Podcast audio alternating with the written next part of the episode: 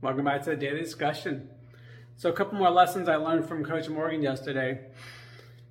I had two movements that she asked me to do, and I my comments to her were, "This is what's going to hold me back, but let's see what I got." And when I showed her what I had, the first one she corrected my position, and I was able to actually immediately move up and level of where I was. And the second one, she showed me that what I thought was the problem was actually not. It was far from the problem. I thought it was my lower back, but it was really my upper back. Now you're probably thinking, Kevin, I don't care. I'm not trying to do the movements and stuff that you're doing. But here's why this matters.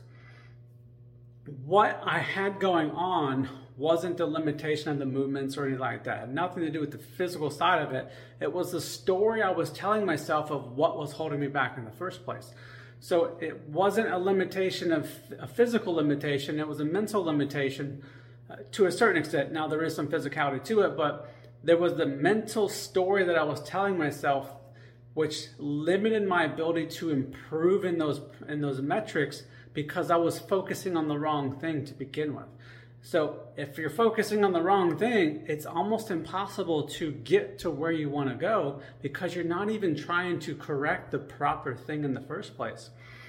So that would be the lesson that this comes from, or this goes to then would, and this goes universally for anything you're doing, whether it's physical, mental, business, uh, relationships, whatever, is the story that you're telling yourself you need to investigate it and having a coach or somebody from the outside looking at it and saying and helping you kind of I don't say diagnose but giving you a different point of view in that for that matter will tremendously help you figure out whether or not that story is accurate. Because if it's not you're answering the wrong question and you're probably getting further from where you want to be and not closer. So that would be the lesson there. And again, I, I, like using physical things because it's really tangible and easy to see, but they carry over so well to the mental side of things. So let me know if that resonates with you and uh, what stories are you telling yourself that are probably or potentially off track